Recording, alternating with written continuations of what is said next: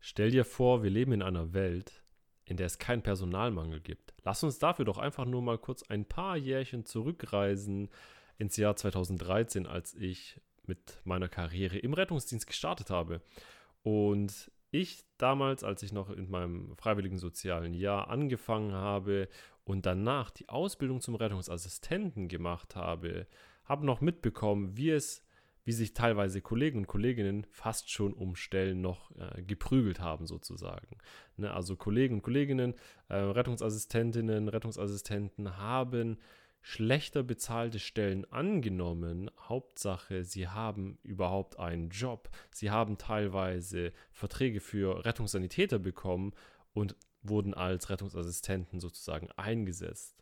Und in diesem Sinne herzlich willkommen zu einer neuen Folge Blaulicht im Herz.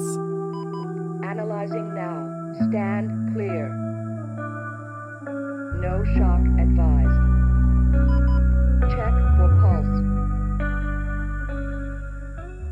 Ich bin der Strato, ich bin dein Host und ich möchte dir hier auch wieder ein bisschen Gedankenfutter auch mitgeben, wie wir das ganze System auch jetzt, beziehungsweise auch deine Gedanken einfach mal in eine andere Richtung lenken können, wie wir einfach mal eine andere Perspektive einschlagen könnten. Dass es jetzt heutzutage keinen Personalmangel mehr gibt, das ist natürlich eine, eine Fantasie. Aber wie gesagt, vor 10, 15, 20 Jahren, da gab es wirklich die Zeit, in der wirklich ja, Rettungsassistenten und, und Rettungssanitäter im Überfluss da waren. Da hat man sich wirklich wirklich die Gold Nuggets rauspicken können. Da hat man gesagt, okay, wenn du jetzt hier nicht anfangen willst, pass auf, lieber Kollege. Und dann hat man hier, dann hat man hier einen Stapel an Bewerbungen aus seiner Schublade rausgeholt. Ich rufe hier einfach die nächsten 20 an und ich bin mir sicher, dass mindestens 19 davon direkt morgen anfangen könnten. Also entweder fängst du mit, zu diesen Bedingungen jetzt an oder du lässt es bleiben. Heutzutage eigentlich äh, unvorstellbar du kannst eigentlich, du kannst so gut wie alles verlangen von Rettungsdienstorganisationen, du kannst so gut wie alles von ähm, Krankenhäusern, äh, Pflegeeinrichtungen, wie auch immer verlangen. Aber was wäre denn, wenn jetzt sozusagen es genug Personal gäbe oder die Auftragslage, die Einsatzfrequenzen so niedrig wären, dass man Stellen streichen müsste, dass man wirklich mal hingeht und sagt, Ihr braucht keine vier Rettungswegen mehr, die 24 Stunden an diesem Standort laufen. Wir brauchen eigentlich nur noch zwei tagsüber und einen nachts. Das reicht, denn wir haben das System soweit eigentlich in den Griff bekommen. Wir konnten es so weit zu unseren Gunsten verändern, sage ich mal, dass wir genug Personal jetzt haben. Wir können uns jetzt wieder die Besten rauspicken. Wir können uns jetzt wieder die rauspicken, die wirklich alles geben, die die beste qualitative Patientenversorgung leisten, die auf der Wache immer auf Zack sind, die wirklich sich einsetzen und sozusagen unentbehrlich sind. Und diesen Gedanken möchte ich dir einfach mal mitgeben. Ich will dich fragen, warum, angenommen, wir wären jetzt in dieser Situation, warum sollte man gerade dich behalten? Was macht dich so unentbehrlich? Es ist nicht mehr deine Urkunde, denn deine Urkunde haben auch ganz viele andere Kollegen und Kolleginnen da draußen. Es gibt Menschen, die reißen sich da wortwörtlich den Arsch auf und bekommen dasselbe Geld wie die Kollegen und Kolleginnen, die mehr oder weniger ihren Arsch absitzen und ihre Zeit absitzen und nichts tun und eigentlich der Meinung sind, Rettungswagen putzen, desinfizieren, das ist doch nicht meine Aufgabe, das steht nicht in meinem Arbeitsvertrag. Müll rausbringen, das habe ich nirgendwo in meinem Arbeitsvertrag lesen können. Funkgeräte reparieren, warum soll, was soll ich damit? Das kann jemand anderes machen, das muss ich nicht machen. Und das sind Aussagen, die habe ich tatsächlich schon ähm, gehört. Und deswegen will ich dich auch hier einmal daran erinnern. Es geht nicht darum, dass es so weit kommen wird oder so weit kommen muss. Davon sind wir noch sehr, sehr weit davon entfernt. Aber ich will, dass du deinen Standard anders setzt. Ich will, dass du nicht an einen Punkt gelangst, wo du frustriert bist und der Meinung einfach bist, dass eine Urkunde, ein Blatt Papier, eine dreijährige Ausbildung oder eine dreimonatige Ausbildung im Endeffekt ausreichend ist für das, was du da tust, dass du, egal was du tust, dass man dich behalten könnte, ne? dass du da draußen theoretisch Menschen aktiv schaden könntest und es würde nichts passieren. Und sind wir ehrlich, das äh, passiert. Das ist hin und wieder passiert das da draußen. Nicht, dass Kollegen da aktiv oder bewusst Menschen schaden, aber auch sich bewusst teilweise gegen bestimmte Behandlungen aussprechen. Be bewusst sagen, das mache ich nicht auch am Patienten, auch im Einsatz. Dafür bin ich doch nicht ausgebildet. Dieses Recht habe ich doch gar nicht. Ich darf doch gar keine Medikamente geben. Ich bin doch gar kein Notarzt. Aber ist das denn wirklich der Anspruch? Ist das denn der Anspruch, den wir haben sollten, nur weil es die Lage sozusagen erlaubt? Auf gar keinen Fall. Eine Messlatte ist dazu da, um sie höher zu setzen. Eine Messlatte ist dazu da, um noch besser zu werden.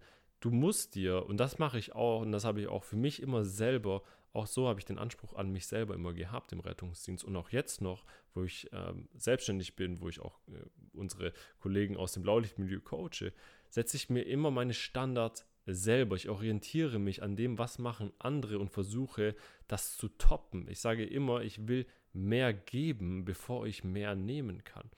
Und es scheint für den ersten, im ersten Moment vielleicht nach mehr Arbeit, aber gleichzeitig wirst du merken, wie sich in dir drin wirklich, wirklich etwas verändert, weil du dich nicht mit dem Status quo zufrieden gibst, weil du plötzlich anfängst, Projekte zu initiieren. Du fängst plötzlich an, das ganze, das große ganze Bild zu sehen. Du versuchst es zumindest zu verknüpfen, mehrere Punkte, wie sie ineinander greifen und versuchst daraus für dich Schritt für Schritt wirklich eine kleine Veränderung herbeizuführen und sei sie noch so klein, wenn es auch nur die Erstellung von einem Aufgabenplan ist, wer welche Aufgaben zu erledigen hat und wie sie auszuführen sind und wann sie zu tun, ähm, zu erledigen sind.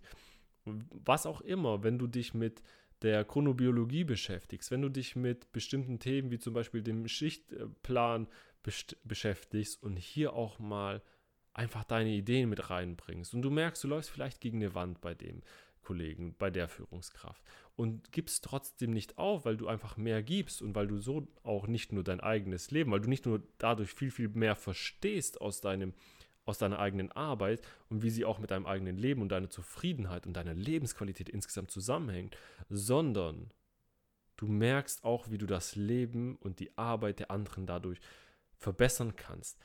Wenn du diesen ersten Schritt machst, und dazu möchte ich dich wirklich motivieren, wenn du diesen ersten Schritt machst und kontinuierlich daran arbeitest, dann wird es, so, so ist es einfach, so ist die Psychologie der Menschen, dann wird es einige wenige geben, die automatisch mit auf deinen Zug aufspringen, die automatisch dabei sind und auch sagen so, hey, guck mal, der, ich nenne dich jetzt mal Alex, der Alex, ähm, hat da was gestartet.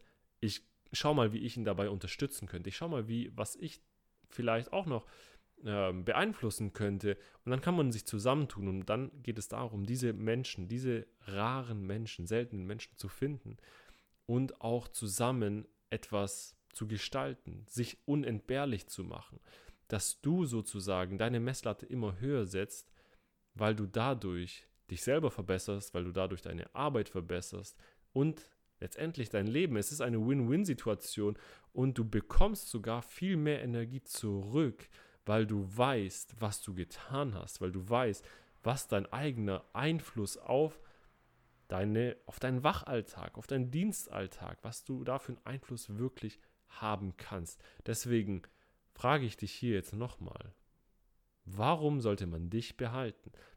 Der, das alte Motto Bedarf schafft Kompetenz, was heutzutage noch ähm, sehr aktuell ist, würde ich mal sagen, zählt jetzt nicht mehr. Also, warum sollten wir dich behalten? Warum sollten wir, wenn du in meinem Unternehmen, in meinem Rettungsdienst beispielsweise wärst, äh, wenn ich jetzt einen fiktiven einfach mal erstelle, warum sollte ich dich denn überhaupt einstellen und nicht die anderen 20, die ich aus meiner Schublade kramen kann und direkt anrufen kann? Was tust du, um wirklich den Dienstalltag aktiv zu verbessern, wirklich aktiv auch hier etwas zu verändern und Veränderungen in den Alltag zu bringen, weil die Veränderung wird so oder so stattfinden, mit oder ohne dich.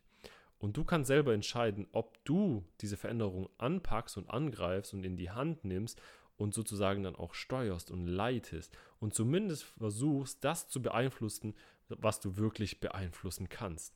Also, in diesem Sinne, ich wünsche dir viel, viel Spaß bei der Umsetzung. Das ist das Wichtigste.